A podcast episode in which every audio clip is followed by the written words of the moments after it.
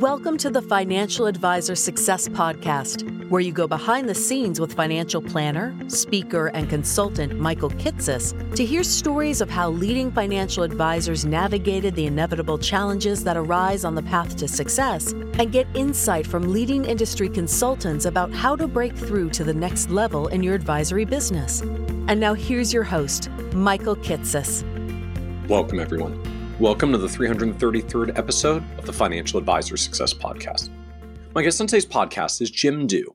Jim is the co founder and CEO of Dew Wealth Management, an independent RIA based in Scottsdale, Arizona, that provides virtual family office style financial planning on a monthly retainer basis for 150 small business owner entrepreneurs.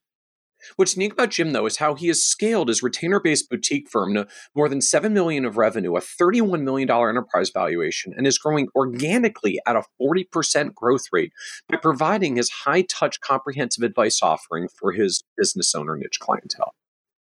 In this episode, we talk in depth about how, despite not implementing an AUM model, Jim's firm was independently valued at $31 million of enterprise value based on the strength and growth rate of their retainer based pricing model how Jim arrived at his retainer based model that charges $4,000, $6,000, or even $10,000 per month to cover the breadth of the financial quarterback services he provides to his ideal target clientele, business owners with more than a million dollars of EBITDA per year. And why Jim and his firm not only provide deep dive financial planning assessments to prospects, but have evolved to the point of charging an upfront fee of as much as $25,000 to prospects just to go through it. After learning the hard way and feedback from existing clients that their history of giving away the assessment for free was actually undermining their perceived trustworthiness.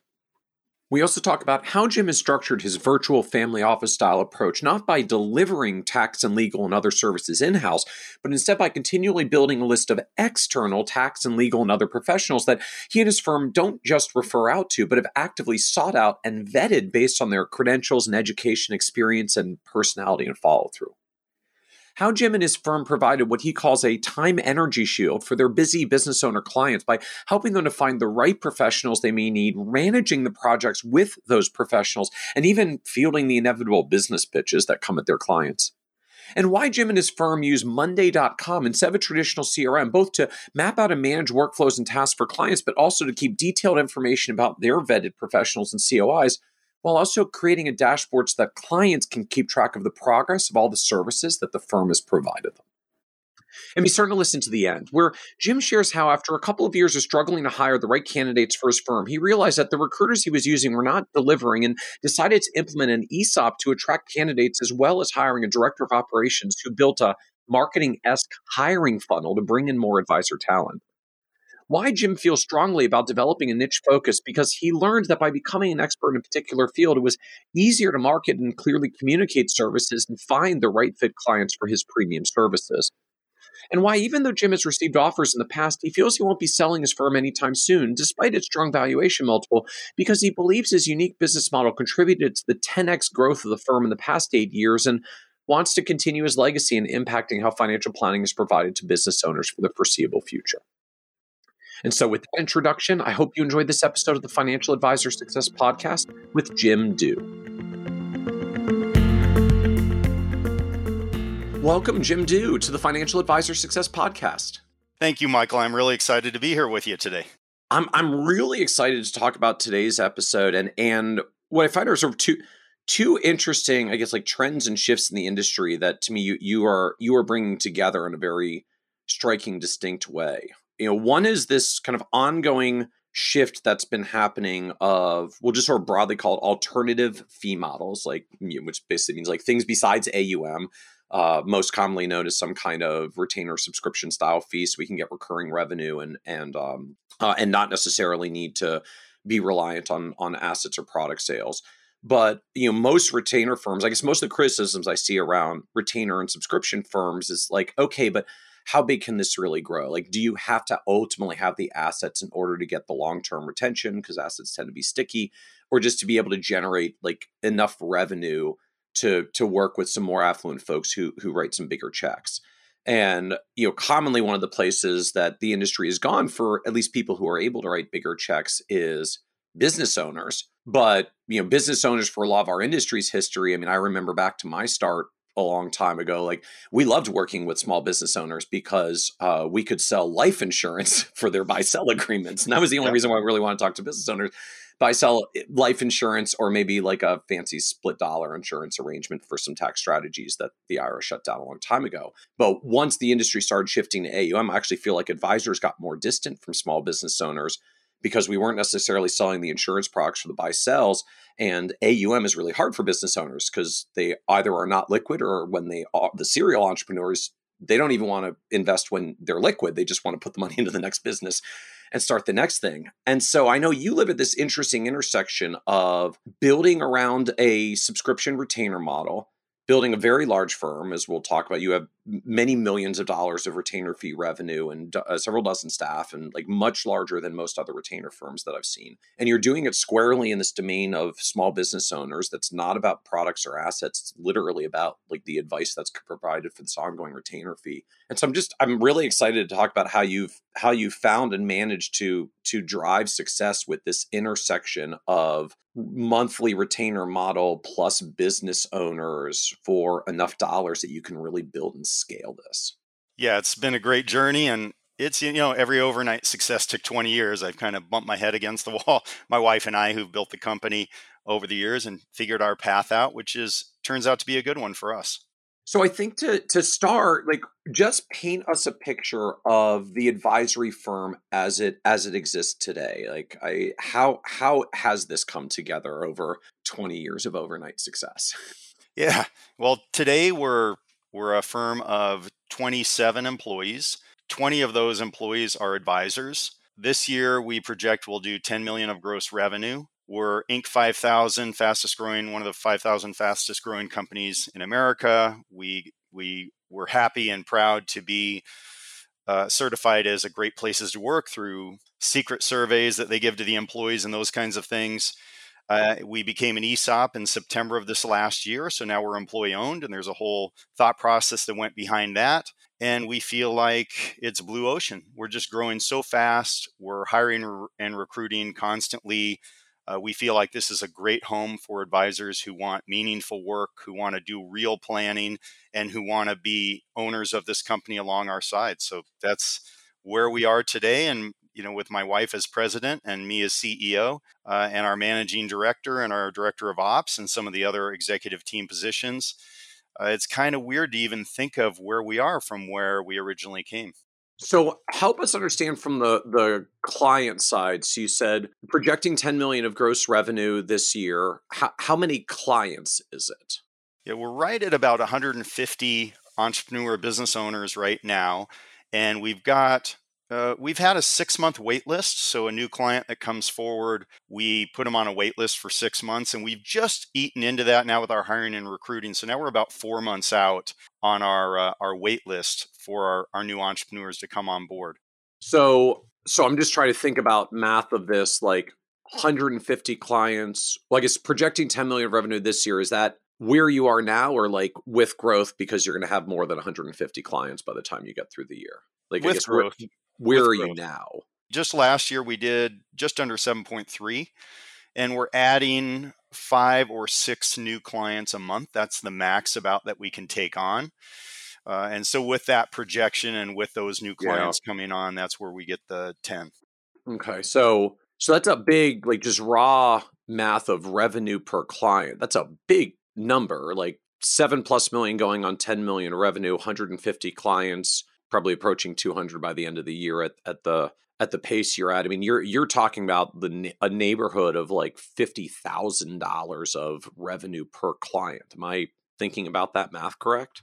You are. So we have three service models for our entrepreneurs, and the lowest is four thousand a month. The highest is ten thousand a month. So we go low, per, mid, per four, month. six, and ten per month. Okay, because why? Like I, there are a lot of advisory firms like 4K is our annual retainer, like 10K is our annual retainer. So you're at 4K, 6K, or 10K per month in ongoing ongoing advisory fees, ongoing retainer fees. Mm, that's correct. And we have no long-term contracts. Everything's on a month-to-month basis for the business owners.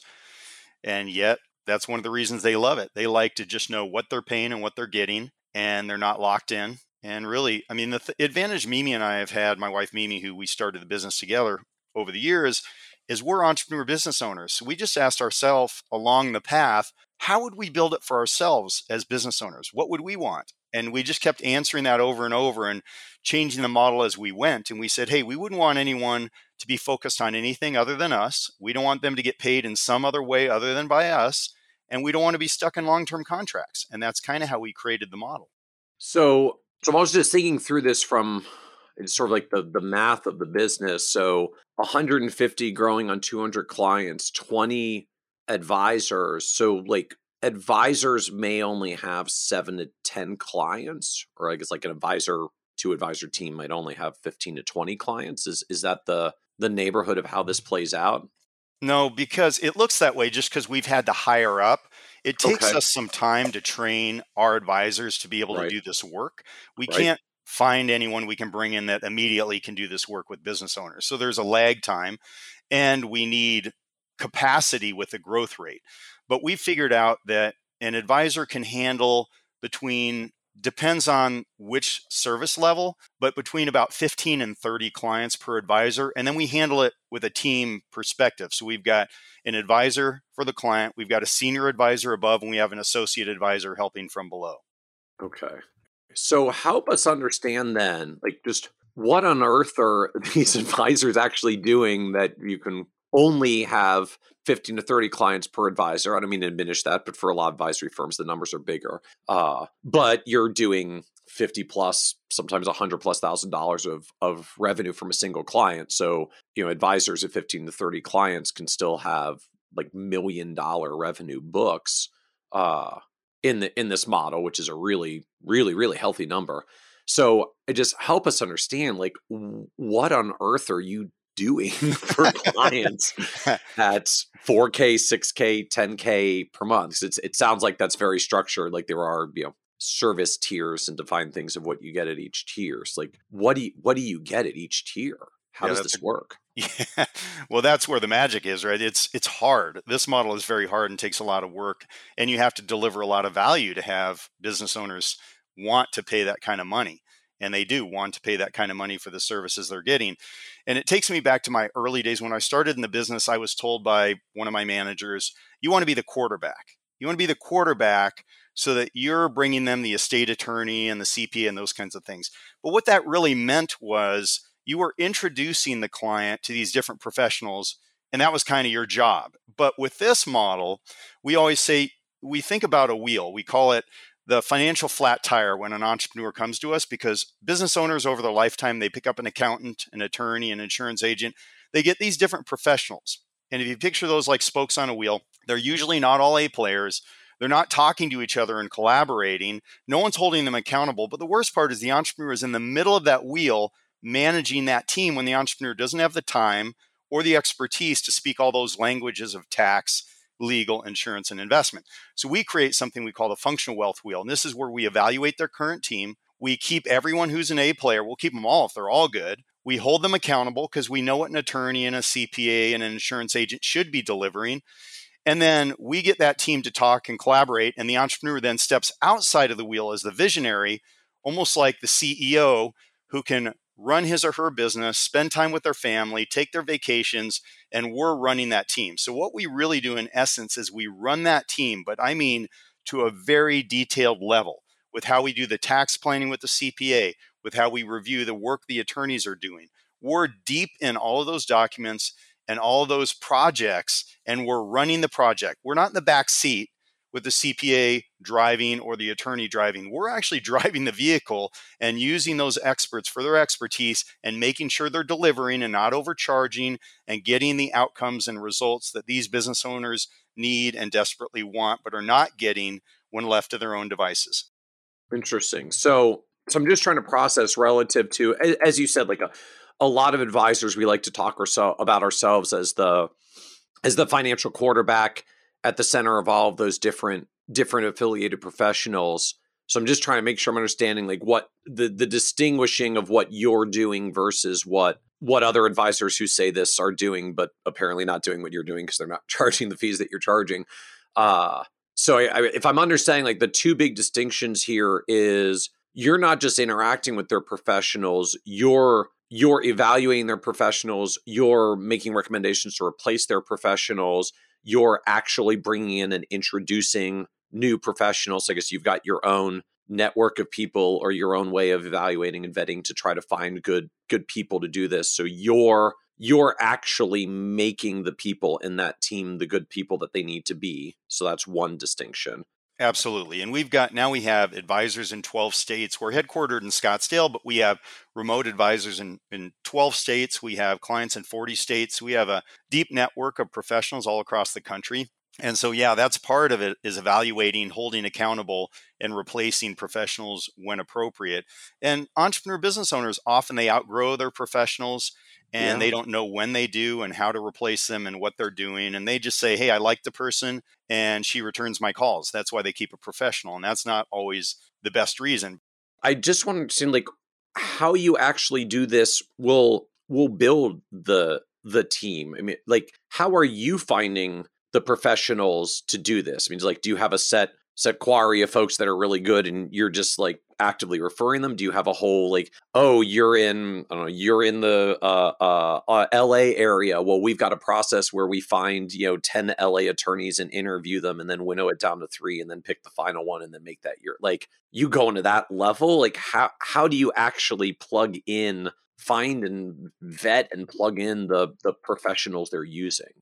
Yeah, and it it's all of the above what you just mentioned. So some is relationships that that we've built over you know i've been in this industry for almost 30 years pushing 30 years so over my career it's professionals that we have created a coi list and then it's also once you know a great professional in an area often they know other great professionals so if you have a great cpa mm-hmm. in la for example that cpa probably knows a great asset protection attorney in la so we can get those contacts and then we run them through our vetting process so we have five areas we look at. We have we go to the regulatory websites, which a lot of advisors, I'm still surprised they don't go to regulatory websites to look at complaint histories and all the things you can find out from the bar association or the the uh, state board of accountancy for CPAs. We look at education credentials. We look at specialty. We look at personality and follow through. Uh, we look at experience.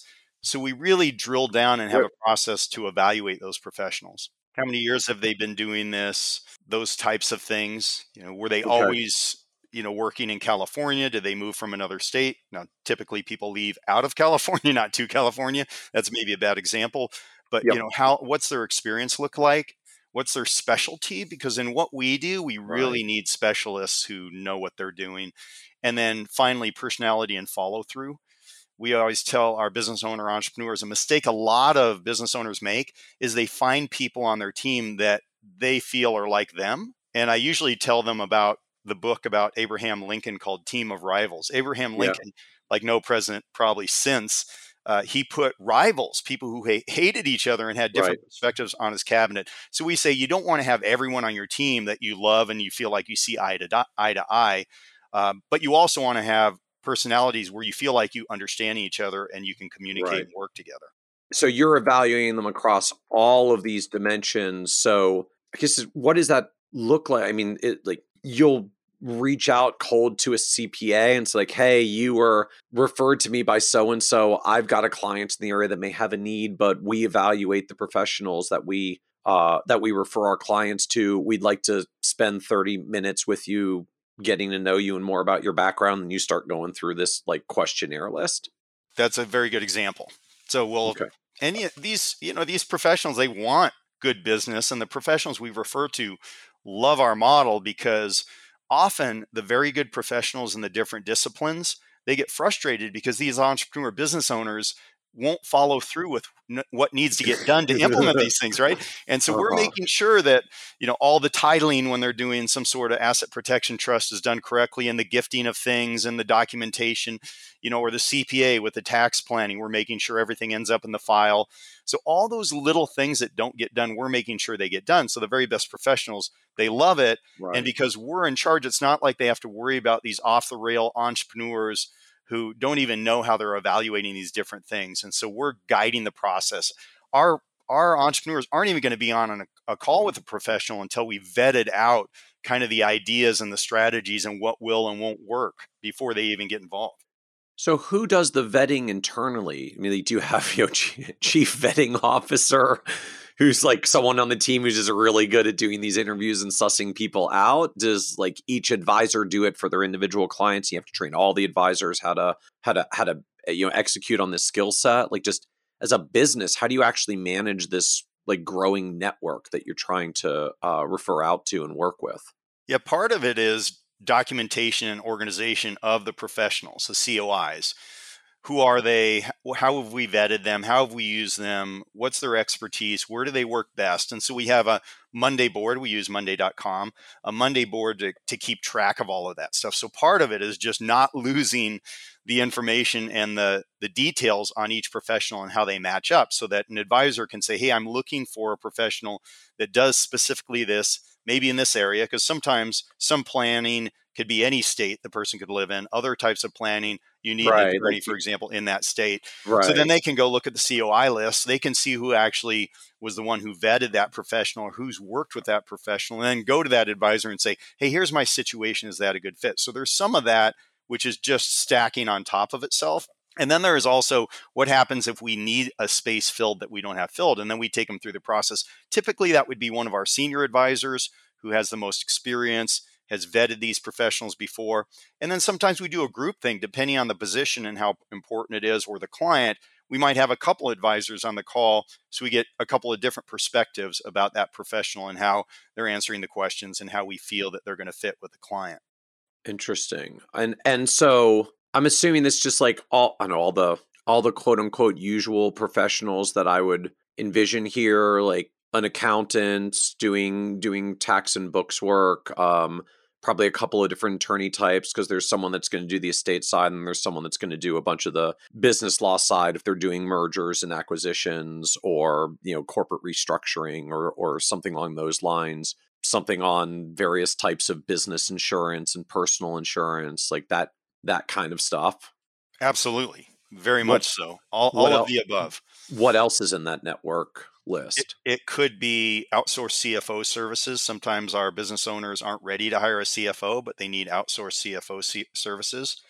So we'll help with that along the way. Sometimes they need something specific, like a litigator. They get sued, they have to defend. Uh, really, anything you can think of that would happen to a business owner that profession we're going to be involved in, even helping them build out their C suite. So we'll help with that process as well.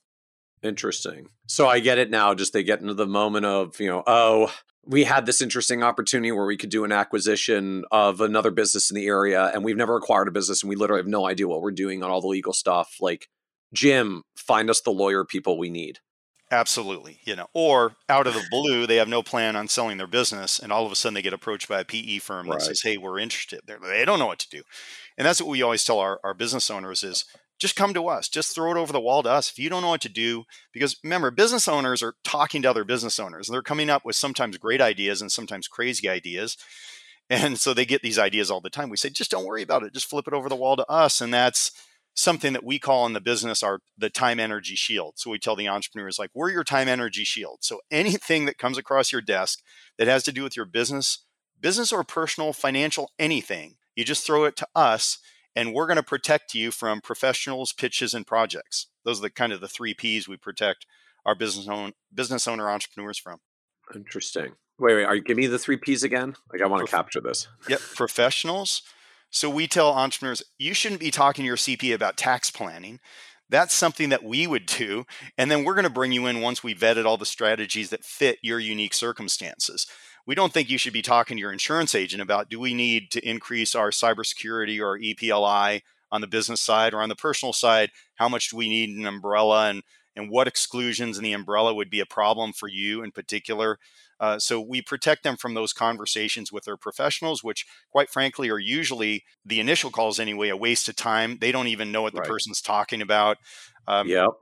Pitches. So entrepreneur business owners, as they get wealthier and wealthier and their income goes up, they uh-huh. get pitched all these ideas: private equity, VC deals, you know, um, real estate syndications, cryptocurrency.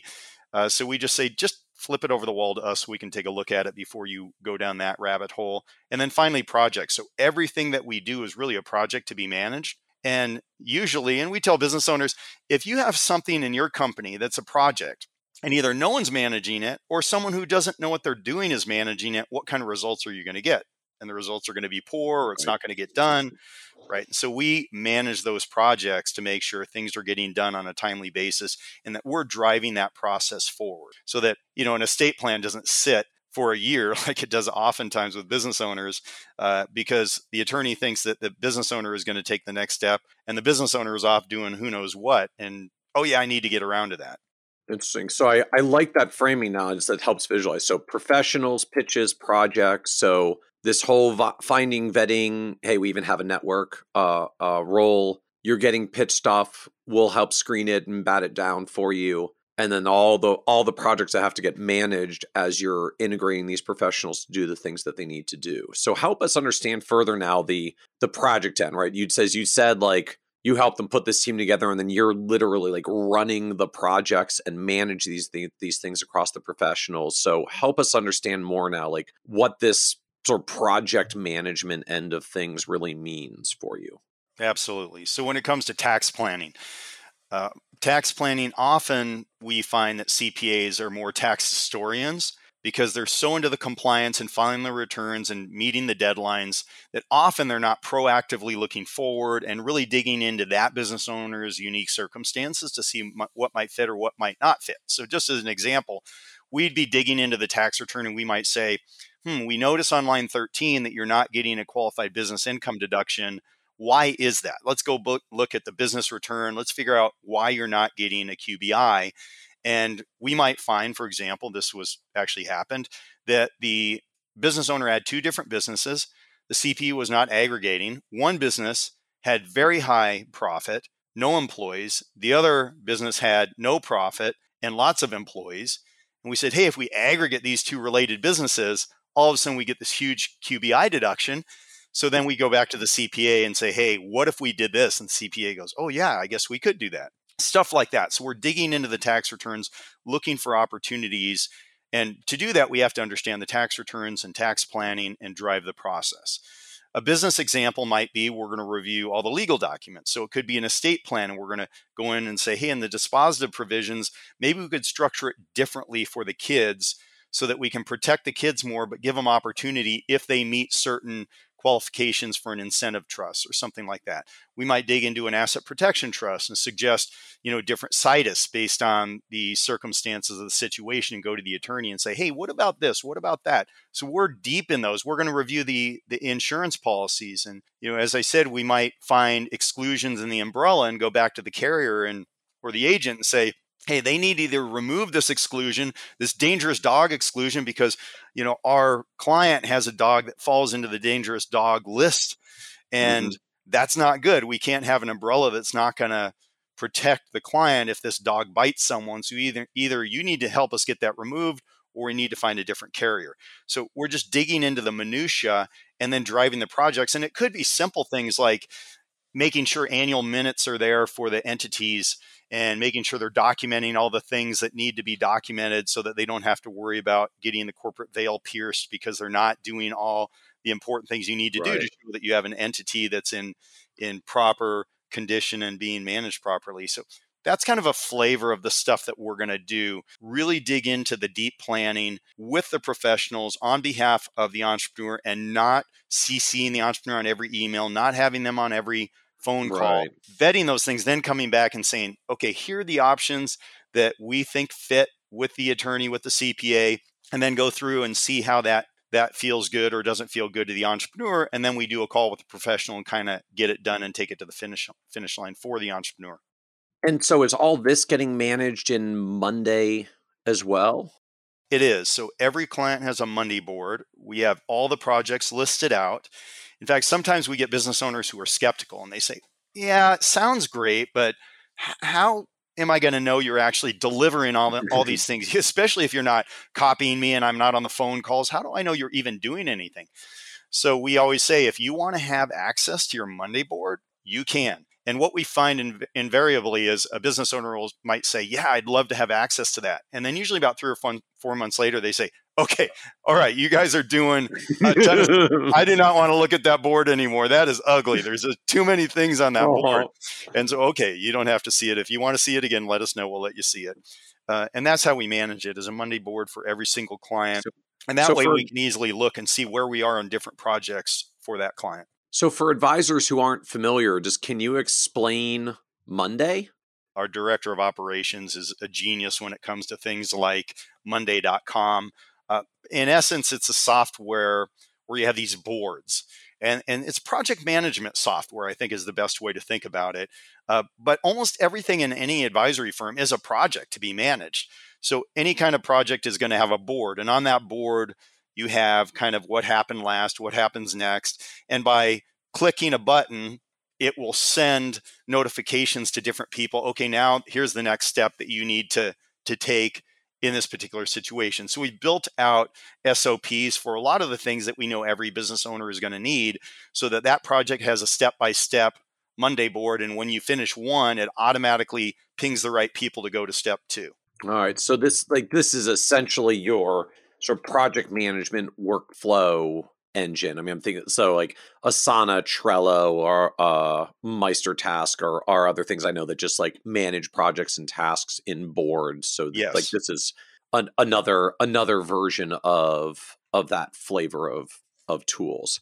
That's exactly uh, right. But you're literally using it like for I guess as I think like of workflows. Literally like we did this and we check the task off and it automatically cues this next task to this other team member. And when they do their thing, they check it off and it queues this next task to the next team member. Like you your director of ops is building like those kinds of flows into into Monday.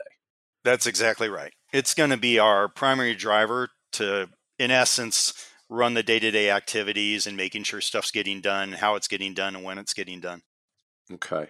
And uh, uh, so where does where does CRM sit relative to this? Because it's a lot what you're describing is usually what advisors handle in their CRM systems. Yeah, and we've used Redtail for many years. And what we found, especially when we went multiple states, it just could not keep up. It can't do what we need it to do. There's glitches in the software that are not working for us. I know a lot of advisors love Redtail, but it is just, and I've had conversations what, with Redtail what what's the problem across multiple states? It has to do with scheduling. Their scheduling system, working with things like Calendly and Outlook, uh, you, you, have to use this interface that is clunky and often doesn't work. So the advisors oh. were getting really frustrated because their calendars were getting messed up because the time zone because because yes. of all the time zone differences like yes. it's it's the it's the time zone issue of like i'm in california need to schedule a meeting with a client in chicago that also includes a team member who's in uh, uh, arizona which will have a different time zone depending on whether we're in daylight savings or not it's like just all that stuff was not getting scheduled the scheduling wasn't coming out right when you're doing it through redtail Yes, and we're in Arizona, so Arizona, as you might know, yeah, yeah. our time gets yeah, your, your, because- yeah, your time zone changes within the year as you go. Well, I guess as the rest of the world goes in and out of daylight savings that you have opted out of. That's exactly right. We don't change, uh, but everyone else does, so it creates this other complication. But does that mean you're like, are you doing like scheduling and calendaring in Monday as well? Like is it is it a calendaring system as well as project management for you? Not yet, but that's okay. what our director of ops will he's working on and this year okay. we will have that be our system that runs everything. Okay. We're going to get there. But that's the goal is just to make things much more streamlined, much more effective and efficient. And right now it's been clunky with using, you know, these different softwares. So we're trying to make that really being driven by one, which for us is Monday.com. It has the capabilities to do everything we want. Uh, I couldn't do that certainly, but that's why we have experts on the team, which is a good lesson I think for all the advisors out there. Is you know, as if you're building a practice, you know what got you from A to B may not be what gets you from B to C, and we've learned that along right. the lines. And I've had to Mimi and I have had to uh, you know, my wife Mimi, who we started the business together, we've had to realize that we have to let go of certain things and find people better than us in areas that we're just not good at. So want to come back to the the the client end. You'd said there are there are three tiers to pricing at 4K, 6K, and 10K per month. So what's the difference across the tiers? Like is it differences in the three Ps or is it other things? Like what determines whether I'm a 4, 6, or 10K client? The simple answer is complexity. to the situation. And the starting point for any business owner to work with us is they have to be doing a million dollars of personal income, not gross revenue, personal income between EBITDA or profit from their business. And if, say, they're an S Corp salary they pay themselves, that has to be more than a million dollars that's coming to them personally. That's where it makes sense to hire us at the first service level.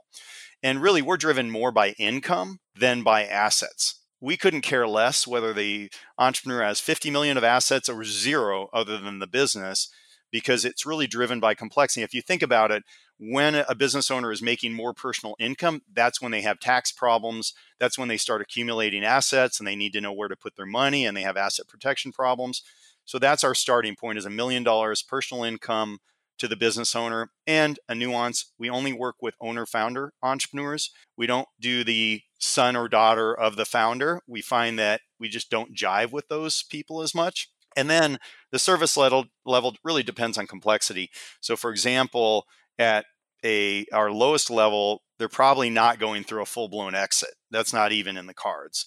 So that would be something the highest level where we hire the M&A attorney, we negotiate investment banker fees, we're working with asset protection, estate attorneys, uh, tax attorneys, often CPAs for all the tax planning.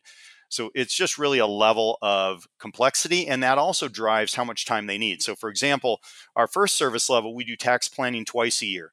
In the summer, when we have six months of the P and L, and then in the fall, obviously, so we get stuff done before year end. When we move up a level, then we're doing it quarterly. Quarterly, and when we move it up a level, every couple of months we're doing tax planning with the highest level client. So it's really driven by complexity and that also drives how often we need to be involved in these big chunks that need to get done. Right, because just you, again, you get to a certain level of in, of income, complexity, activity, and just if you're managing projects, the sheer volume and frequency of projects starts amping up when they've got more stuff, right? More income, like they're they're they're buying more houses, they're going more places, they're eh, growing expanding the businesses in new and different ways. Like just there's there's just more things coming at you at least on average as as income rises. So That's are exactly right. Yep. so i mean is there actually a formulaic thing? Like if your income is at least a 1 million you're a 4k client if your income is at least 2 million you're a 6k if your income is 3 million plus you're a 10k like is it a is it a formulaic threshold kind of thing like that or is this a more subjective we've evaluated your situation and based our understanding of your situation and the anticipated complexity in projects, we are quoting you blank. It's and, both. and it's, it's, a little more subjective. It, it, there's a little subjective to it, but it's it's it's funny you mentioned that, Michael, because you kind of nailed it. Uh, a business owner that's doing more than a million would be our tier, first tier. More than two million would be our second. More than three million would be our third. And we've got some entrepreneurs that are making ten or twelve million dollars personal income per year on the high end.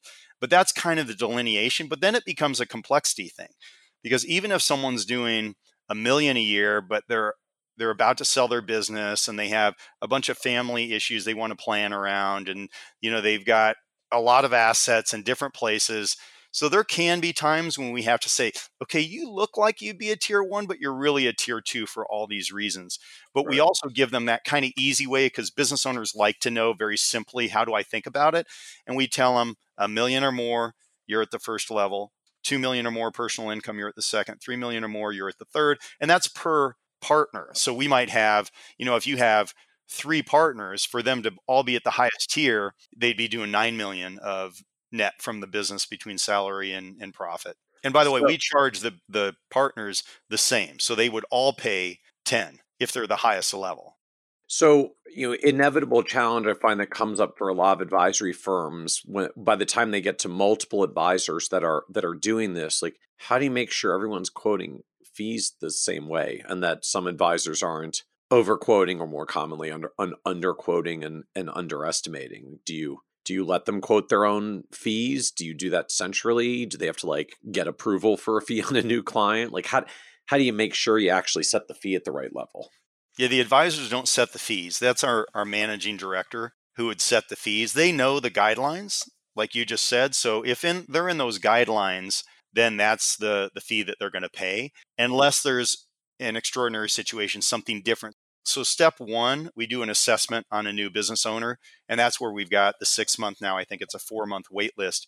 And we charge 25000 to do the assessment. And that takes our, our team just a lot of time and effort to dig into all the things the tax returns the p&l's the entity structure the legal documents the insurance policies to really get a lay of the land of all the projects and all the the gaps and all the opportunities for that that business owner so through that process we know which of the three categories. But if they're not sure, they go to our managing director and then they say either this is a person who's making enough money for our lowest tier, but they really should be the, the middle tier, and here's why. Or this person's making enough money to be the highest tier, but really have a really simple situation. We're looking through all their stuff, their goals and aspirations, really put them where it's not going to be as much time on our side. So we'd put them in the lowest tier. And then we have an open conversation with the entrepreneur about here's where we we believe you should be. And they can have some pushback, but if we really believe they should be at a certain tier, we'll just say, no, no, we can't do that. And then we tell them, we revisit. So every six months, we do a relationship check in because let's say they're the highest tier and then they sell their business they have a liquidity event and all of a sudden their situation gets way more simple without the business we might move them all the way down to the lowest tier and we find most business owners will start another business or be involved in something uh, so they still fit kind of our niche uh, but we can move them up or down, or we might move them from the lowest tier to, to a middle tier or a higher tier if they say, hey, we've got LOIs, we're thinking about selling our business. And then six months later, they decide not to do any of the deals. Okay, now let's move you back down to tier one. So, I'm about to say, so if I heard correctly, their prospects who are getting to know the firm have to pay $25,000 for an assessment, like to decide if they're going to become a client? Yeah, I call it, I like to say, so my wife Mimi and I dated for three years and we just celebrated our 30th wedding anniversary last year. So I like to tell business owners, we like to date our clients before we get married, and the dating process is the assessment. But the assessment, they're going to walk away with very specific things that they can do to improve their situation that we believe is going to be way more valuable than the $25,000 fee. Uh, but yeah, if, if it doesn't work out for either one of us, business owners like it because they want to be able to not be stuck. They want to see right. what we can do. And we don't want to be stuck either. We say, so this is the first step, but we're not going to do that first step for free, which, you know, I did a lot of that early in my career, uh, you know, and we, we don't need to. We have a waiting list. If, if you want to be, if you want to have the assessment done, jump in line. If you don't, you want to do something else, do something else. So I guess I just talk to me about that journey from, you know, we we don't charge anything because we're just trying to get in front of prospects to you know show that we can give give value and get their business to like i'm i'm i'm ready to charge them $25000 for the the the the privilege of dating as as it were like just that's a that's a really big shift like business shift i mean outright business shift because that's not a small amount of revenue for going through the prospecting process. Nice to get paid to prospect. Uh but like just how do you get comfortable and shifted to like quote a number like that to a prospect to say like no no you have to go through this just to even make sure we're a good fit and so that we can understand what we would then charge you ongoing if you like this. Well just a process like everything else. It used to be long time ago when it was just me doing the analysis and if i wasn't doing the kind of analysis we do today which i was not and it didn't take me that long and i was really just trying to get the investment accounts over then I'd be willing to do that. Uh, plus, I was willing to take someone, anyone who had AUM, and if I could do some stuff to show them I was worthwhile, then I'm I'm all in. But that changed as we started doing more and more and more in-depth, really detailed analysis on what they're doing. The hours are just so there's so much time put into it. It just didn't make sense as a business model. And then I had a good friend of mine, very smart business owner, former tax attorney who went into entrepreneurship and owned businesses and we had moved from nothing to $2500 we would charge for the for, for the analysis. I was going to say i'm assuming the first time you started charging you didn't go from from free to 25 grand. So you went from no. free to 2500 yes and so that's what we're charging and and we're i'm talking to this friend of mine who's very smart in business and he's asked me kind of the questions you're asking me about everything we do with the assessment, everything else, because he's referred us a lot of business, uh, and he was trying to get comfortable before he started referring us. And then he said, "I I can't get my head around the twenty five hundred. I go, "What do you mean?" He said, "You have to be losing money." On the twenty five hundred dollars, I said, "Oh yeah, we lose a lot of money on the twenty five hundred. He goes, "Well, why would you build into your business model something that takes a lot of time that you don't make money, that you lose money on. And I said, Well, I, I just want to have the opportunity to show them what we can do. And he said, Yeah, but I have two problems with that. Number one, you're losing money on that part of your business. And number two, I can tell you from my personal situation, if you told me you were going to do all those things for 2500 I wouldn't do it because I don't believe you. There's no way you can do that for $2,500. So to me, it's a bait and switch. You're just trying to get me in there to try to get me to do something else where you make money. And that makes me uncomfortable. And I said, Well, what do you think I should charge? And he said, For what you're doing, 25000 And after I almost my heart almost stopped. I said, "You when you're at 2,500, it's like uh, Jim, how about you 10x your feet, man? Come on." Right, right. And I, I said, uh, "No, I can't do that. I can't do." He, he said, "Well, you can do that, and you should do that." I said, "No, I can't do that. I can't do that." He goes, "Okay, we'll do something because 2,500 is silly." So then we went to 6,000, and then we went to 9,000, and then we went to 12,000, and then we went to 15,000, then we went to 20,000. So over this long period of time, we finally got to the number he originally said. And, and that's the right number for us. And I think that's the fair number for us to make a fair profit and also for the business owner to go, this is serious business. We're not just going to yeah. throw you in a retirement account or a eMoney plan or a retirement projection. And we're not going to just look through the portfolio and give you some ideas. And I mean, this is a real analysis with real value if you actually just charge me full value for the thing that's supposed to be so valuable it's actually mentally easier for me as a business owner because i don't i don't have to play the game of like what comes next next next i can just evaluate the thing in front of me and and and know and have confidence that you're going to try to deliver value for that because if you don't do a good job for the 25 grand you definitely ain't getting a hundred thousand dollar retainer Right, absolutely. No, that's very true. And, you know, that's how business owners think. They don't want to second guess where your motives are. They want to know what they're paying and what they're getting. So I also just want to understand kind of this focus of like founder business owners with at least a million dollars of of EBITDA. Like how strict are you uh, uh, about this? Right. I mean the the the challenge forever for people, even as they start moving into niches, is like how stringent am I really going to be about some of my lines and thresholds? You know, if someone came to me and they only have a half a million dollars of EBITDA, like are, are you and and they say, Jim, I like your services. Like, are you are you still turning them away? Is there leeway in some of these provisions? Like, how how how firm are the thresholds around your your niche of business owners with at least a million dollars of EBITDA? Pretty firm. And we've gotten more firm over the last few years because when we let someone in doing half a million, then we find that there's not enough complexity for us. And then the fee becomes an issue to them. We don't want to be a line item on the P&L where every month the business owner has kind of this, oh, oh, uh, okay, should we keep paying that? Yeah, we should keep paying that. We don't want them to have stress over that line item. So that's one of the reasons is if they're making enough money, they don't see that as a huge P&L item.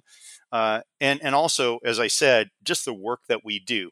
So we're pretty strict about it. If someone is doing 800,000 and they're growing very fast and they're going to be there probably by the time they're off the wait list, uh, yeah, I can get talked into it if they're a really great fit and I like them. Because right now I'm still doing all the intro calls with the entrepreneur business owners uh, just to make sure we're getting the right ones in. But yeah, half a million, no that would be a hard no. They have to be much closer to a million, uh, but we're pretty firm. Or if they're if they're eight hundred thousand and they're not growing, they're flat. That's a hard no. Or if they're eight hundred thousand and I don't, I just don't get a feeling like they're really in with the concept because I want this to be us working together for the best interest of the entrepreneur. I don't want it to be like we're a vendor and right. they see us like that. We've got to be a partner in their future. Well, and and get, I get it. Like the whole point is complexity and ongoing complexity, and just if the dollars aren't big enough, the complexity, or at least the ongoing complexity, doesn't tend to be there, right? They might come for a year or two, and you help them solve some stuff. But if they're not growing and the dollars aren't aren't high enough, like you'll solve their problems and they'll go away in a year or two. Like, great, you solve their problems, but they don't become long term clients. The long term ones have bigger numbers that are still getting bigger because they have complexity, and the complexity only adds as they get bigger. So you you get you get more opportunities to show value ongoing. That's exactly right. And if you think about it in a different way, and this is not anywhere near the importance of what we do, if, if you think about people who hire a house manager who meets the plumber and makes sure that the landscaping people are doing it right and you know, brings the groceries in, all that kind of stuff. There's a certain level of income where someone's going to do that and they're going to say, I would never get rid of that service.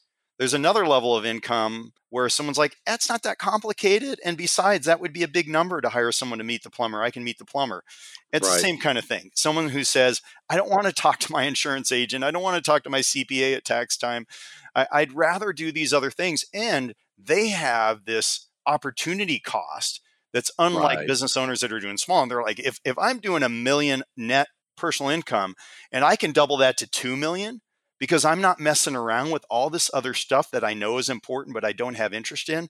That's the big win for them. So it's not just the money savings, the tax savings, the savings on legal yeah. fees, all those things, but it's the time savings that allows them to redirect that, or even, oh, I get to see my kids more. I get to take, take another vacation. Because as you and I know as business owners, a lot of times we're the hardest working people in the organization and it would be mm-hmm. nice to have some some time to actually do some other things so they value that a lot too yeah, I mean, just when you get to someone that's at a million dollars of of income, you know, call it roughly two thousand working hours in a year, like every you know, every minute of their time throughout the year, like their their time's worth the equivalent of five hundred dollars an hour, and that like that's as though they could do income generating activity with every every hour of the of the working day all year long, which you which you still can't really do. So like you know the these are folks whose time value is easily five hundred to thousand dollars an hour and and and up. Some will have value it higher than that uh, if they're in if they're in growth mode. And so, yeah, all of a sudden now you're like, do you have enough complexity? I could save you literally just a couple of hours a month. It's like, oh my lord, like the first time you take a phone call and follow up email from my CPA and my attorney in the same month, you have saved me four hours of right. mental stress. Right. Like not a not a high bar. and it's going to take and, and bigger and bigger numbers just get bigger. Absolutely. And it's going to take them probably four times as long to get to the same outcome right. trying to deal with their accountant or their attorney or their insurance agent because they just don't even know the questions to ask and what how they should think about it, you know, or no time's going toward that and then there's usually a mess of all these different things uh, just because they're what we call the ostrich. They're just ignoring and avoiding like, "Oh, I'll get to that later. I'll get to that later." So I guess that I'm wondering, like, what does this look like from a, I don't know, a, a churn retention perspective because i know for a lot of firms they're like a lot of firms have been looking at retainer models are concerned like is it going to be as quote unquote sticky as aum if you don't literally have the portfolio as the main as the main anchor point uh, you know, are they going to want to keep paying these fees at some point? Are they going to look at the line item and say, "Geez, that's a lot of money. What have you done for me lately?" So, like, I don't know how how deeply you track this, but what is what does churn look like as you've been building and scaling this model? Yeah, it is not as sticky as AUM. So the people who say that are absolutely right.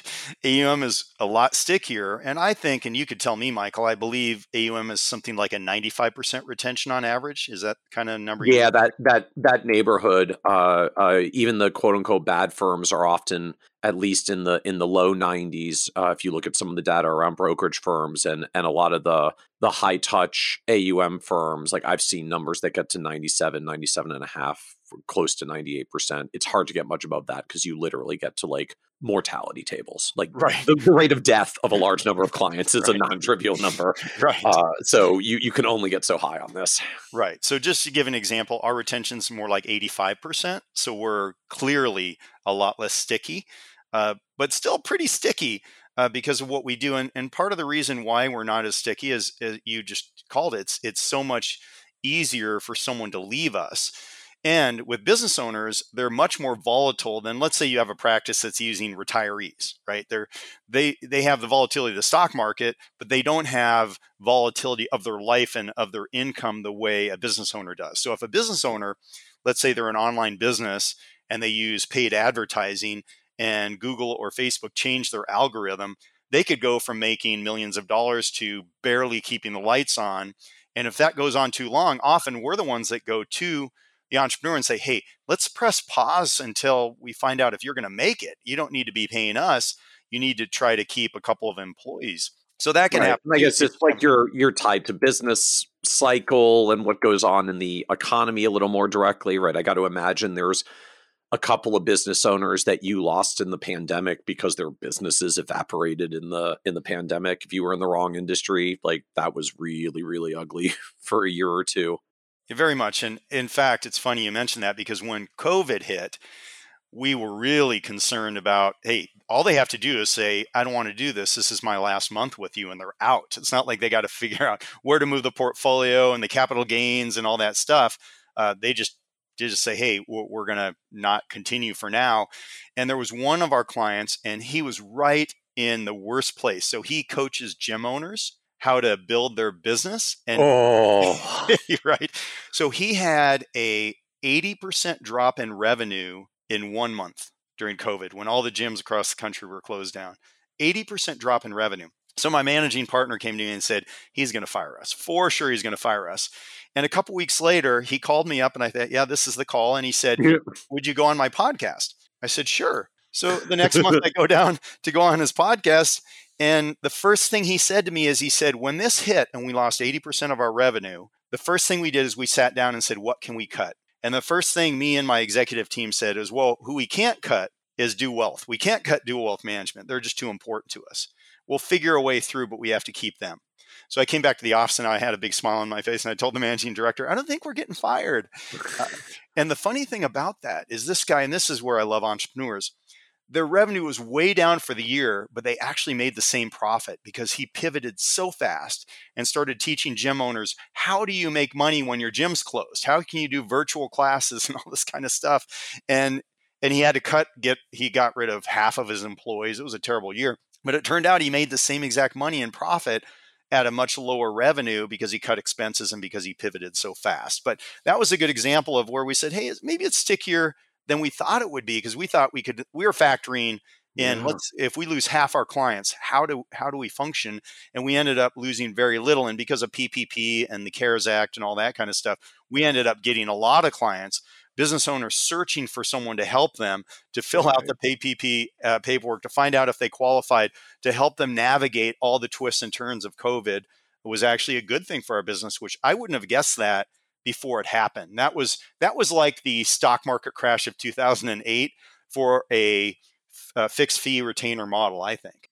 So so how do you think about just the dynamics of hey man, if you just were an AUM firm, like you you you could probably get a model that has higher retention.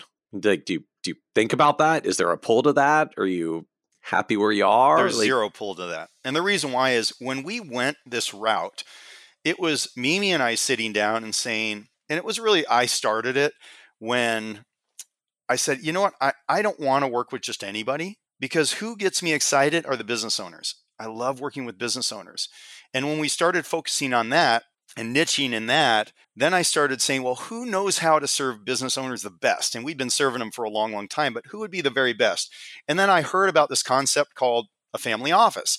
And someone explained to me that a billionaire hires all the needed tax, legal, insurance, and investment professionals as full time employees working for that one billionaire and his or her family. And that's how they manage their wealth. So I started asking around, and by chance, just by chance, a very good friend of mine is close friends with the grandson of a New York billionaire. He connected us, we hit it off. And once he learned I was really interested in the family office thing, and this is years before people were talking about it. Now I hear a lot of, a lot more people talk about the family office concept. So he said, if you want, and you want to fly back to New York, I'll get you a meeting with our CEO of the family office. And I said, absolutely. So I flew back to New York, had breakfast with this guy, but we had a three and a half hour breakfast. And at the end, he said, Jim, you're really interested in this stuff. If you want to stay for a few days, I'll show you our systems and our processes and everything oh. else. So I said, I am in. And at the end of that time, I'm on the plane flying home back to Phoenix and I'm I have all these notes and I'm looking through all my notes and it just struck me like an epiphany. This isn't just the best structure for a billionaire. This is a, the best structure for any entrepreneur. There's just one problem. You need probably north of $400 million before you can build your own family office because they're very expensive to build and to run, but they're so good. They're so valuable. That's why all the, the billionaires have them, you know, Bezos and Gates and Oprah Winfrey and Sara Blakely. So I thought, well, I wonder if we could create one first for our own family because we don't have $400 million because we wanted that for ourselves as business owners, but maybe we could do that for other entrepreneurs as well. So then we started figuring out how can we do that and make it cost effective. And then we figured out that instead of having all those full time employees, if we can just evaluate the current team, get rid of the ones that are not A players, build a team of A players, and run that team we in essence have the family office outcomes that billionaires are get getting at a fraction of the cost. And then we just had to figure out what's that complexity level of business owner right. where this makes sense. And so we had to reprice everything as we went along. And I think we're in the right place right now. It feels good. We feel like we're not getting the wrong kind of business owner, as, as you kind of mentioned earlier that's saying i'm making 400 grand i, I really want to join your thing you know the pricing makes them feel like ah oh, yeah you're right jim like when i tell them you're not ready for us they go yeah yeah i think you're right you know you know let's check back in in a year see how you're doing where it used to be someone making three or four hundred thousand dollars were really trying to convince me to to work with us till we got the pricing right so i think i believe the pricing is right the value is there and along the way, in answer to your original question, we fell in love with the idea when we sorted that all out, started asking ourselves, we're business owners. How would we build this model for ourselves? And we came up with this model, which was we don't want anyone taking a commission or selling a product. We don't want anyone trying to drive us to their AUM platform. You know, we we don't want long-term contracts. We just want to know what we're paying. We want that fiduciary only to represent us and only to get paid by us. And then once we created that model, I went to two people I know with a lot of experience in financial services. One actually built one of the first multi-billion dollar RIAs in the 90s and sold it for a bunch of money. And I remember I went to both of these people I respect and I showed them my model and both of them said, "Jim, that's a terrible idea." I said, What? And it was kind of deflating because Mimi and I were so excited. It just felt so right. And I said, Why is it a bad idea? And they both said two things. Number one, kind of to the sticky thing, uh, clients aren't sticky. They can leave you anytime. That's not a good model.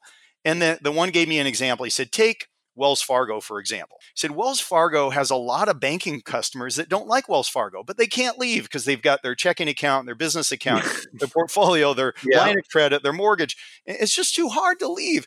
And here was when I thought about that, one of the two things he said, here's how I thought about it. And this is probably not the, the way to think about it, but some, sometimes this is how I make life decisions. I said to myself, if Mimi ever said the only reason I stay married to Jim is because it's too hard to divorce him, I don't like the sound of that. I want her to be with me. And by the way, our life's gotten pretty complicated. It probably would be yeah. hard to divorce me, but I want her to be with me every day because she wants to be with me, not because she's so entangled with me she can't get out. And this has been another advantage. We can fire someone we don't like. If you're in the AUM model, it's very hard to fire someone you don't like. So the second thing he said was, besides the sticky thing, is you're giving up so much revenue opportunity in ways you can make money that you're just going to hamstring yourself uh, and not going to be able to make as much money doing that kind of a model. So those are two things. And Mimi and I sat down. We talked. Well, okay, they have valid points. And then we said, who cares? You know, I started out as a public school math teacher making twenty thousand dollars a year. We were already making way more money than we ever imagined. And we just said, you know what? It feels good in our heart. It feels like the right thing to do. It feels like something we would love to have as a business like that. So even if AUM stick here, even if someone could demonstrate that I would make more money and we would make more money, I feel in my heart, Mimi feels this way that this is our passion, this is our calling, is to serve these business owners in a way that they're not being served other places, and to be able to hire and recruit advisors who want to do real planning, meaningful work, work that matters, work that makes a difference, and now that we're an ESOP, have an ownership piece so we're growing the value of this enterprise together that feels fantastic. And not for a second have I felt like, oh, we should go back to that AUM model. That that seems like that's a better way to do it. No. So help us understand how this works from the I guess like the advisor hiring end. You know, most advisory firms struggle to some extent. Like you have to find this semi magical unicorn balance of skills, like someone that's got enough technical knowledge and expertise that just they can, you know, they can bring the expertise they can bring the the the, the knowledge goods uh, to to to find planning opportunities for clients but then you also have to be a really skilled communicator to to be able to uh, everything from talk clients off the the proverbial ledge to just managing the relationship to you know it's great if you know a good strategy but can you actually deliver to a client in the way that they're excited about and want to implement it? So there's this like there's this domain of technical and then there's this domain of communication and that in and of itself is a hard thing to hire for. I feel like you've got this whole other layer which is then there's also this like project management, people management thing of holding outside professionals accountable and making sure that everybody's doing their tasks and checking things off and that things are moving through the pipeline like that overgeneralizing a little but i feel like that's a whole other kind of skill set even aside from you know cfp technical knowledge and aside from uh just the communication dynamics and the communication skills. So like how do you think about typical hires across these dimensions like are you hiring for one more than the other? Do you have some kind of team structure where someone's the project managery person, someone else is the technical, you know, CFP knowledge kind of person? Like how how do you manage the demand across not just through two but three distinct kinds of skill sets to be able to deliver on this? Yeah, it's not easy. And really we we have learned over time first of all it's just like when you're trying to think who your client is and often i see financial advisors not really go deep enough on who their client is and niching and i know you've preached niching for your entire career and i yet i still see most financial advisory groups are generalists and most financial advisors are generalists. So the same thing with niching on your particular client niching on the exact type of advisor we need for the firm. So understanding that avatar was a big step originally we thought we'll hire someone with 20 years of experience. And what we found is people with 20 years of experience are expensive, they have baggage, and they really don't know as much as most people think they know. A lot of them have one year of experience repeated 20 times. And I know because I've interviewed a lot of these people. And when I ask questions like, tell me something specifically on a tax return that you have helped a client save in taxes or the, an idea that you brought to the C, CPA. And I'll hear things like, well, the tax inefficient investments were in the regular account and I had to move it into the IRA. And we did Roth conversions and we did tax loss harvesting. And right away, I know that they know nothing about tax planning for a business owner. So we realize we have to train and teach people to do what we do here. And so our kind of ideal avatar is usually somewhere between two and five years of experience actually at a planning firm. If someone's working for a big brokerage firm, a big insurance company, or a big bank, they don't do the deep planning. So it has to be some sort of firm that focuses on planning and they have to be hungry because our advisors and our culture is about one of our core values is hustle to GSD. And we'll just say for the podcast, GSD stands for getting stuff done. Right. But it's hustle. So we want people who want to hustle, they want to make a career, they want to make a difference. And we tell people when we're interviewing all the time, this is not a job where you, if you want to come in and put your feet up on the desk and make the most per hour you can possibly make, this is not the home for you. We pay our advisors well, but we tell our advisors that they're very talented and they can always find somewhere else that's going to pay them more.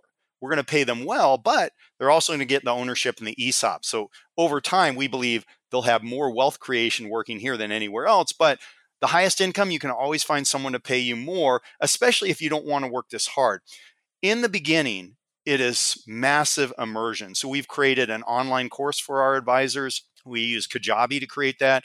We have quizzes along the way. We can monitor their progress. We have Dew Wealth U that meets every Friday to go over case studies and planning opportunities. We have one pagers on all kinds of planning opportunities in a library that we keep growing. Once a week, every advisor blocks off an hour to pick one thing that they're interested in and they go deep on that and then do a one pager of what they learned and then we put that in the library together. So we're constantly growing and learning together. Curiosity leads to excellence is one of our other core values. We've got five core values that we push very hard. Uh, so training them up we'll say in six to 18 months you're going to be an advisor like you've never met in your career when it comes to serving a business owner not all niches but when it comes to serving a business owner. So the first thing was understanding who are we looking for and then how do we get them to be amazing at what they do. And I could tell you stories of what I've seen in transformation of these young advisors who work with us from when they started to where they are today, the conversations they can have with tax attorneys, asset protection attorneys, CPAs, insurance agents. It, it's amazing and exciting, and our team loves it. They love that kind of thing. So that's one piece. The other piece is how do you find these people and hire them? And for a long time, we were using recruiting firms, and we've had several, and they all tell us the same thing. And then you start working with them: is they get paid a percentage of the first year, the first year salary you pay an employee, and it's usually something like twenty or twenty five percent. So right away, their incentive is to get us to hire someone for the highest possible salary. And yep. the other the other thing is, you've probably been through this, and the other thing is the way they recruit people to for us is I think they take the ro- road of least resistance. So what they do is they reach out on LinkedIn or whatever and they say, "Hey, would you like to make more money? Because if you want to make more money, I have an opportunity for you." And so what happens is because they because they talked up the salary for you to be competitive, then they pitch the salary to the candidate to try to get them to move because of money, and then they get paid the most possible money for doing that because they get paid a percentage of the salary. That's exactly right. So it ends up this bad deal, and then it attracts advisors who only care about money. And as I tell our advisors all the time, we're going to pay you well, but you're not going to be the highest of what you could get in the industry you can find because we're also building enterprise value for you and for us. We want advisors who they want to grow, they want to do meaningful work, they mm. want to learn and, and find interesting things they didn't know before that they can apply with these business owners. So we said that's not working. And we had three at one time, we had three going because we just couldn't find and hire the good people fast enough. And that's where we got our director of operations in this last year, who's just brilliant. And he the last company before us, he took from 15 employees to 150 employees. And the first problem they had, hiring and recruiting. And he solved that for him. So that was one reason he attra- was attractive to us. And when we were talking to him when he first came in and looked at everything we're doing, he said two things. He said, one thing, you have a waiting list of six months and you do no marketing? yeah, I guess so. I guess that's what our situation. Uh, but the other thing he said is, your hiring and recruiting is your bottleneck but you're thinking of it like an HR problem. It's not an HR problem, it's a sales and marketing problem. The same way you think of a sales and marketing problem for getting new entrepreneurs, you need to think of getting new advisors, that you need to market to them what you have and what's unique to them that will get the right advisor excited and attract them to you rather than you going out there and having recruiters just offer more money left and right to try to get them to come over for more money. So he said, I'll fix that in 90 days. We're like, we've been working on this for a couple of years. Are you crazy? You're not going to fix this in 90 days. I said, How sure are you you'll fix this in 90 days? He said, 100%. That's a, last time I checked, that's a pretty high percentage, 100%. Yeah, it's kind of gutsy. You, you got to at least say like 98%. Yeah. Yeah. I'm really sure. Hey, you know, stuff always happens. Like, I'm really sure 98. yeah. And sure enough, in 90 days, he fixed it. And so he created a funnel, a marketing funnel that attracts advisors based on our culture, based on our vision, based on what we're doing for business owners. And then he has, you know, they watch a video that immediately tells them, hey, if all you care about is money and not working hard, run the other direction. This is going to be the hardest job you ever do. And if you're the right fit, it'll be the job you love more than anything you've ever done in this industry. It'll be the career path that is yours forever. Uh, you know, and so they go through all these funnels and they have tests they take along the way. He uses a predictive index, both the regular and the cognitive indective, uh, predictive index he scores them. He has a whole scoring thing after they go through all these exercises and things like uh, school. So eh, this is an A plus candidate fitting on all these areas, including culture, including the cognitive piece, including the experience. Here's a C minus. So we're not going to talk to the C minus. Uh, and just to give you an example, the, the and we're constantly hiring uh, and bringing on new people because of our growth. And the last two positions we hired for associate advisors, 2,000 applicants started at the top of the funnel to get to the two. And these two are incredible advisors, hungry, smart, driven. Uh, and it's just night and day versus what we were doing before with these recruiters. Uh, and really, it was just me and Mimi and our managing director doing interviews and trying to ask the right questions and look at their resume. And really, it was just woefully inept. Uh, but of course, when you're growing a business, you think you're doing the best you can until you find a better way. And then you go, oh, duh, we should have actually uh, attempted to do something that matters and not just go, oh, yeah, we'll do what everybody else in the world does hire a recruiter and do a Google search for interview questions.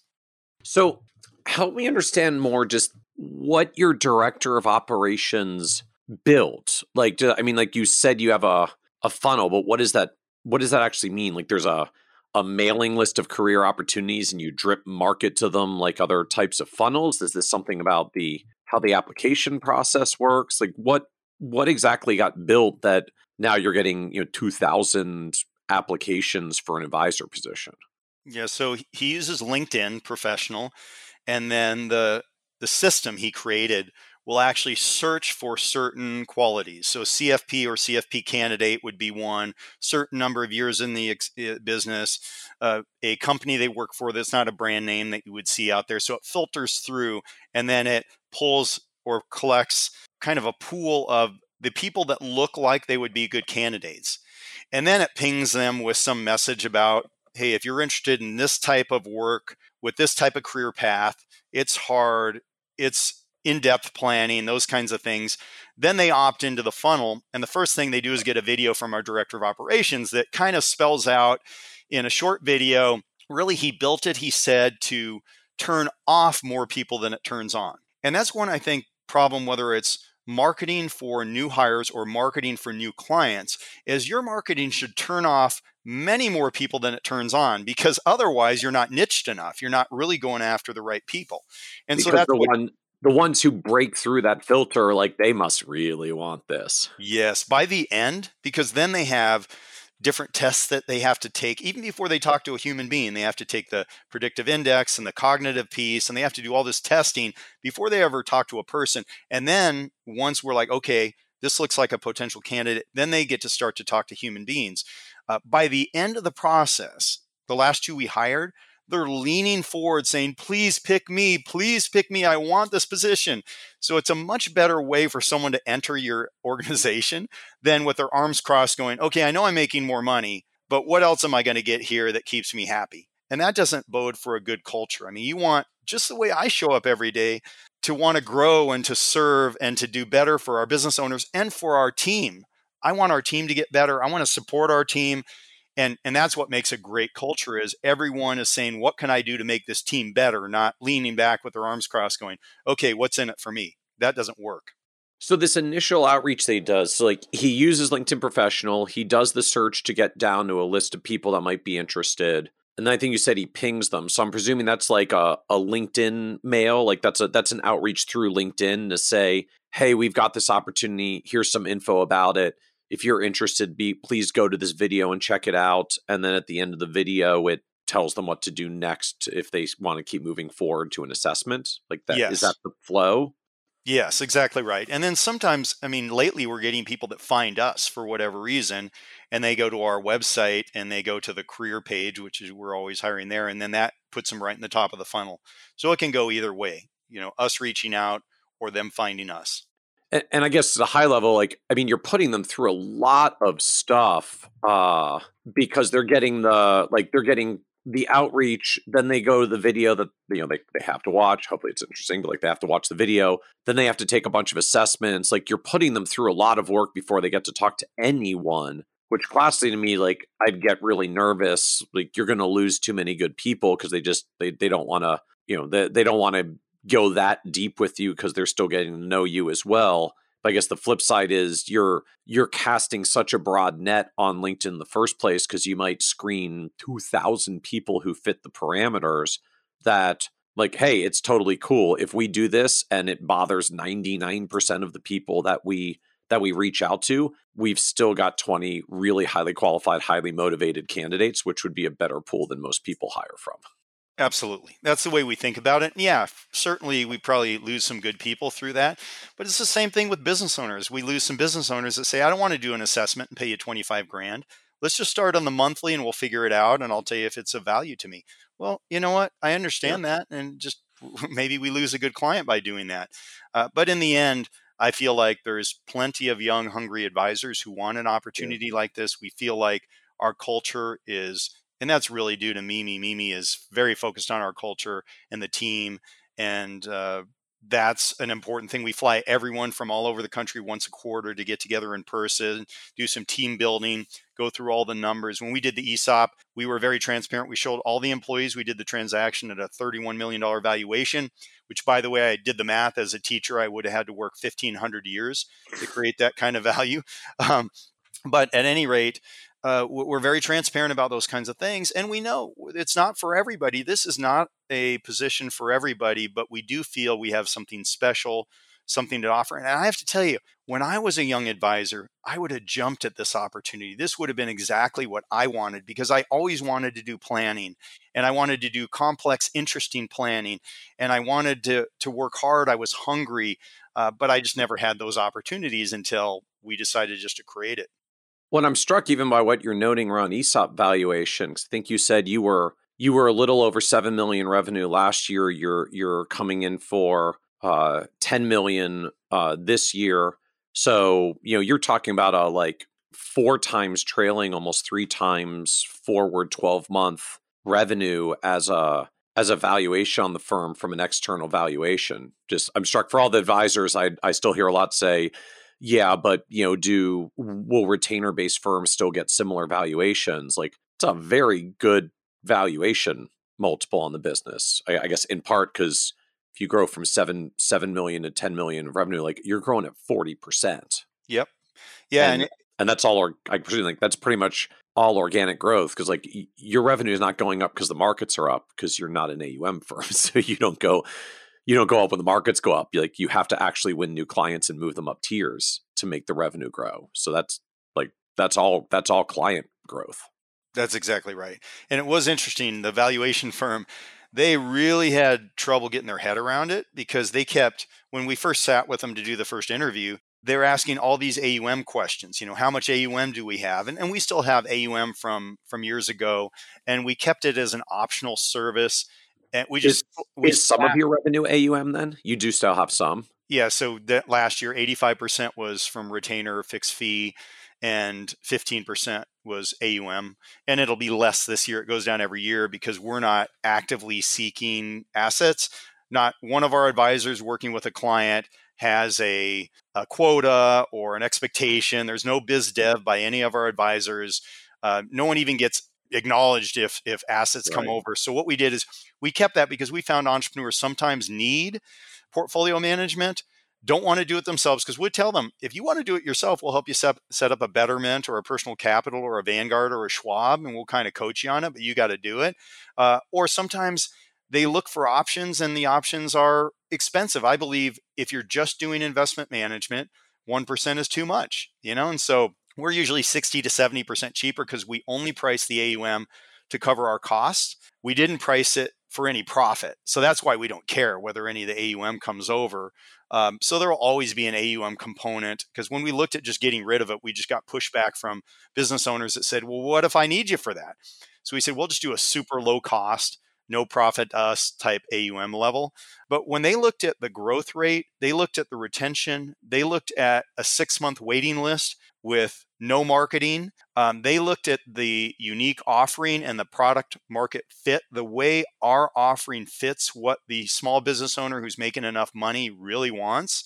Um, that's how we got the valuation that we did is for all those reasons that you know make a valuation go up. So yeah i believe retainer models and fixed monthly fee models can be worth a lot of money you know case in point uh, but you've got to have all the other things right? And it's no different than even an aum model if your if your revenue has been flat and is only moving with the markets you're not going to get as good a valuation as if you're growing at 40% a year because that has to come from organic growth.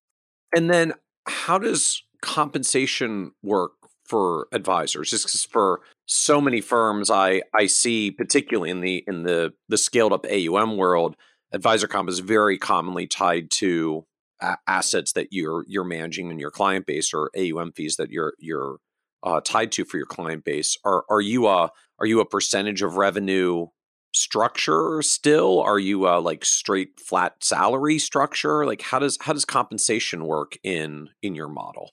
It's salary and then bonus based on two things it's based on retention and it's based on core values, demonstrating the core values in the company. And that's it. There's there's no other, you know, tie to revenue or anything like that. And the reason why is because we work as a team and we have kind of these pods, it would be hard to separate revenue per person type of thing. In addition to the fact that uh, I think running a business, it's hard to do that rather than you know the salary plus the bonuses. And the way our advisors are making more money, quite frankly, is they're getting promoted because we're growing so fast the path of going from associate advisor to advisor to senior advisor is a real path. It's not like you're going to have to sit there for 10 years. If you're hustling, you can get promoted and make more money that way. But yeah, right now it's salary plus bonus split between retention. Are the clients staying? And and so I guess retention would and you know you could factor that into that's based on revenue because retention you know goes right to revenue and then core values which again it's really important for our culture that we're demonstrating the core values so what surprised you the most as you've gone down this path of building an advisory business? Uh, it's uh, two things that surprised me the most is number one how well i guess i'll say three things. So the first thing is you know every great great idea is great on paper and the amount of work and effort it's taken to figure this model out. I mean when mimi and i came up with the model this is perfect. This is what we would want for ourselves. Then we found out managing those things you know the people the process and the projects in that kind of a deep level is incredibly hard, incredibly time intensive.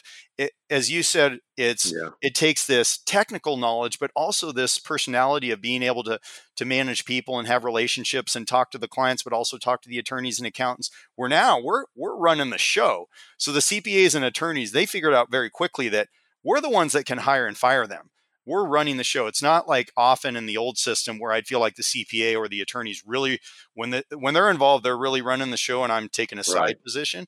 Um, so really hard. Mimi and I have often contemplated if we knew how hard this was going to be, I'm not sure we would have built it. It was just like, you know, we went periods of time where we'd say it'd be nice to have a Saturday or Sunday off, you know, after months and months. so just really brutally hard. That would be one thing. I was also surprised at how once we got the model figured out, how attractive it really is to business owners. Almost like I'd be surprised at how many people who make a lot of money have a, a house manager, right? It's probably more than I would think because yeah. that's so attractive. So it, it was really surprising how attractive it was that I didn't have to try to go out and market.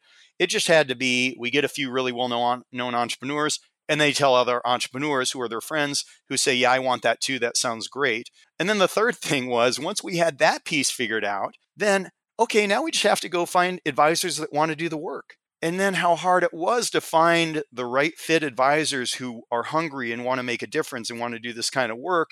And that's one reason why we did the ESOP. You know, when we looked at once you get a business to a certain perspective, because I can tell you for years, I never thought we'd have a sellable business. I just thought it was kind of a, you know, a little boutique shop. And mm. at some point you get some young person to come in and pay you out over time or something like that. Uh, and I did get, we got offered eight years ago, we got offered $3 million for our company for, by, from a private bank. And ah, nah, I don't think now's the right time to sell. And so we 10 times the value of the company in eight years. And our goal is to 10 times the value again in the next 10 years with the people we have in place now. And, you know, I think we can do it. At first, that sounded crazy till our director of operations and our managing partner kind of walked me back from 10 years to today and i said yeah you know i actually think we could do that. You know so we we started looking at exit and a lot of pe firms were showing interest and then it hit us. We love this model and a pe firm is going to destroy this model because they're going to come in and they're going to say just like that friend of mine uh, your clients aren't sticky enough and there's other ways you can make money. Let's change this and let's get rid of half your people and roll them up into our deal and all the things that happen when pe firms buy advisory firms, especially ours. And we just said, you know, we don't have kids. This is kind of our legacy. How can we continue it? And how can we also get money off the table? And then how can we help our employees benefit too? And so we've done the math and we believe, and we tell our team this, every one of our employees today is become going to become a millionaire or a multimillionaire in 10 years with this company. And that's a huge goal and something that really excites us is the people that help us get there, they get a piece too. So for all those reasons, the ESOP was a good fit for us, and and that's what we went down that path. And then we got a valuation that a lot of advisory firms would probably be surprised at. But as I said, if you have great product market fit or service market fit, I guess in this case, and you have a, a great growth rate and you have retention and you have a model that's sustainable that we feel like is going to continue on for a long, long time, uh, then you can get a high valuation for a retainer model. So, what was the low point for you on this journey? I can remember it. It was when we first started the company in 1999, and I didn't know how to market the company, what I was going to do. And I was flipping out because for the first time, I had to pay for the assistant. I had to pay for the computers. I had to pay for the office space. so all of a sudden, these expenses that I kind of knew, but you know, kind of knowing and actually knowing are two different things. man, it is expensive to run a business. And that brokerage firm was covering a lot of my expenses. Uh, so then I had this panic, this almost like a meltdown. And actually, Mimi was great. And you know, Mimi's family immigrated from Korea when she was five years old, and she was the oldest. So she was helping her dad run his company when she was like eight years old because she was the first to read and write English. And so she was very helpful along the process. And she said to me, she said, honey, if we fail, we'll just sell the home in Scottsdale. We'll move back to a little place in Gilbert. It'll be fine. We had a great time then. We'll have a great time now. Doesn't matter. And that helped me a lot, but I was still freaking out. So I started asking advisors, looking at like, how can I bring in clients? Because I got to bring in clients quick or I'm going to be out of business. And so someone said, you know what, you should do these, you know, free dinners where people come in and then you set appointments and then you schedule appointments and you get clients. Yep. So I said, okay, well, how do I do that? And they said, well, you mail to a wealthy area. So here in the Phoenix Scottsdale area, one of the wealthiest areas is Paradise Valley which by the way I found out is a terrible place to mail. No one no one goes to a free dinner who lives in Paradise Valley hardly. So I, I mailed 10,000 pieces, which was a lot of money uh, in those days, to Paradise Valley. And I go to the Marie Callender's that's kind of on the edge of Paradise Valley. And I go in there and, and I'm asking these people who've done it before, how many people can I expect from 10,000 mailings? They said, oh, you'll probably get 80 to 100 people. So I go into Marie Callender's. They have this private room this big private room. I said, How many can fit in that room if I reserve that whole room? And they said, We can fit about 60. I said, Oof, okay. Well, then I'm going to need to do it for two nights. I'm going to need uh-huh. that room for two nights because I'm going to yeah. have, you know, probably 100. So they said, okay, so I had the room reserved, everything else. I had this big projector, right, with a screen you pull out. I had my my projector and my screen and my computer, and I had my presentation. I was ready to go.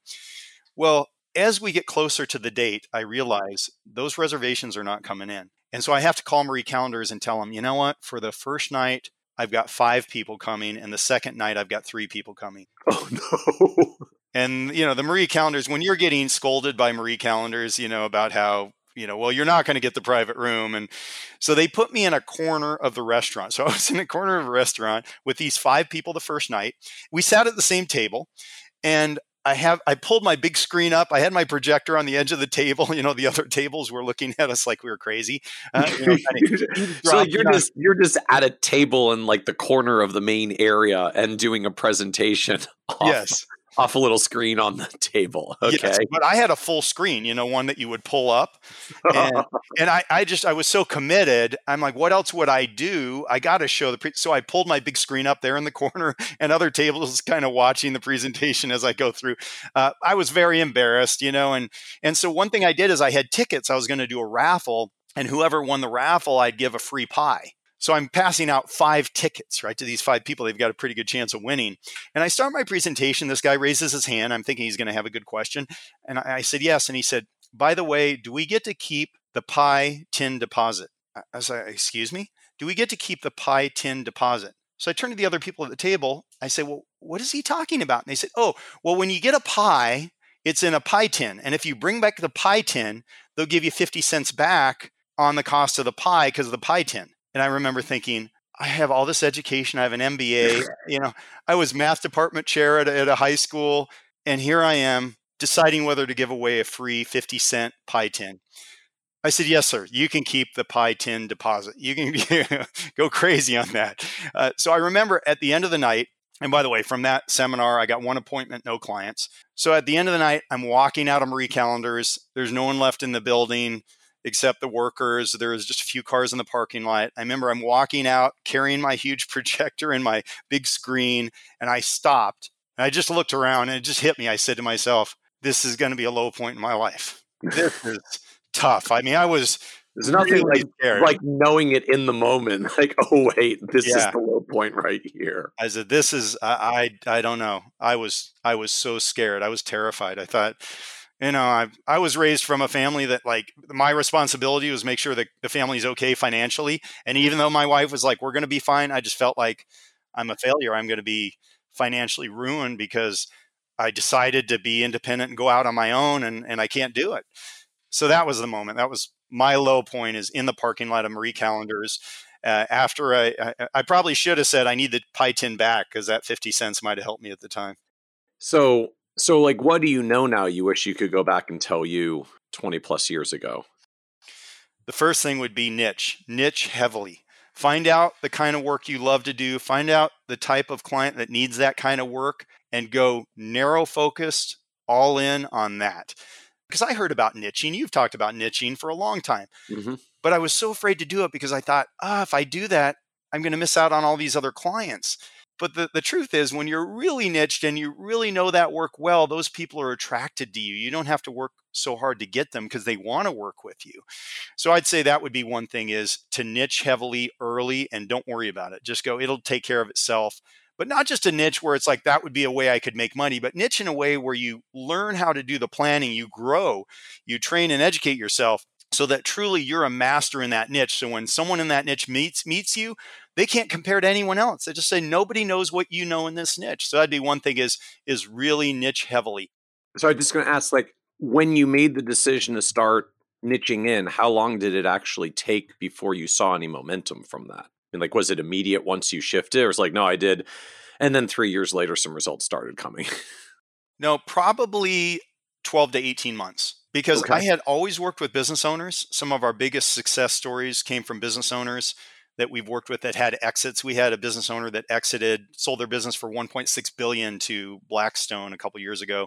Uh, great friends of mine, four business partners. So we've had some tremendous success. So I loved working with business owners and that complexity. But when I went all in, really about eight years ago, when we said we're only going to take business owners, first thing I realized is when that's all you're doing all day, your deficiencies become much more apparent the areas that you need to get better the knowledge that needs to increase rather than if you're doing dealing with them and others they, you, sometimes you don't notice as clearly where you need to get better. So i think that was part of it is me getting better. And then the other thing was just learning how to actually tell the story. So i had one entrepreneur uh, hire us and 12 months later he said this to me. He said jim and that's what i love about business owners they'll tell you straight to your face exactly directly. He said jim you're so crappy at explaining what you do. I had to hire you. And then 12 months later, I realized how amazing it was. And that stung a little bit, but it made me realize that not just niching, but being able to communicate to your niche why you're different and why you're the best firm to serve them in their particular circumstances. So that was another big learning lesson. So once I got those figured out, got the execution dialed in and really learned okay these little details are where the magic is knowing these things that no one else knows about business owners and then communicating to them in a way where they could get it right away.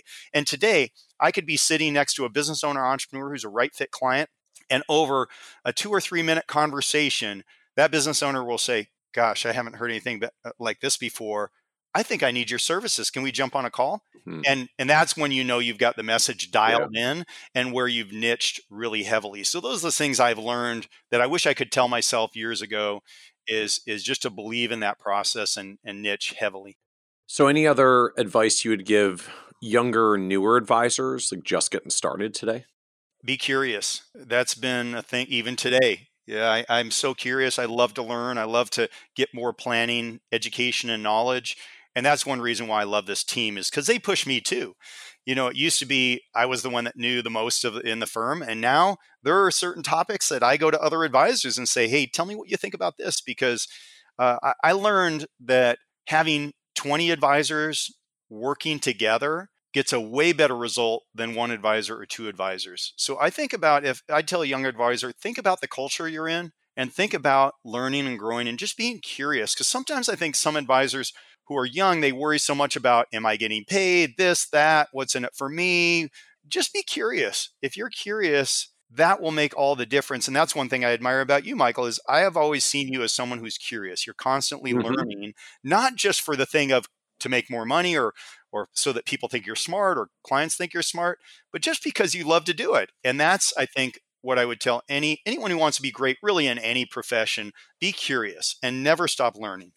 So as we wrap up, this is a podcast about success, and just one of the themes that comes up is the word success means very different things to different people. And so you're on this wonderful path for success with the you know great growing business that has a fanta- fantastic ESOP valuation now. So like the the business box is checked pretty well.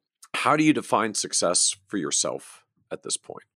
Number one thing is my marriage. My wife Mimi is such an extraordinary person and I feel like our marriage is stronger today than it was 30 years ago when we got married. And just we've grown together and built the business together. She's president of the firm. The number one thing in my life is my marriage and that relationship. And then I'd say after that, the legacy of this model that we're creating, I really believe that this can go on for decades and decades and be something that, in some small way, changes the industry for business owner entrepreneurs. And then the other piece is our people, our team. I can't tell you how excited we're going to be when we make millionaires out of our advisors. Uh, so I would say that's it. My marriage, number one, Number two, continuing this model to help and serve entrepreneurs and helping our team get wealthy, not just through their salaries and their income, but through the, the value of the business, because that's really where we measure success on the business today is the valuation. That's the number one thing. And because we're all in it together, it's not just us as business owners, it, it I think brings us together in a way that's powerful and meaningful. Uh, and, and that's how I define success. Very cool, Jim. I love it. I love it. Thank you so much for joining us on the Financial Advisor Success Podcast. It's been a pleasure, and uh, it's something I wanted to do for a long time, and uh, it's as advertised. I really appreciate the time with you, Michael. Absolutely. Thank you. Thank you. Want even more ideas, tools, and resources on how to break through to the next level of success as a financial advisor? Check out the leading financial planning industry blog, Nerd's Eye View at www.kitces.com, where Michael covers the latest practice management trends and financial planning strategies. And by joining the members section, you can earn IMCA and CFP continuing education credits, along with exclusive member content. Get it all now at www.kitces.com.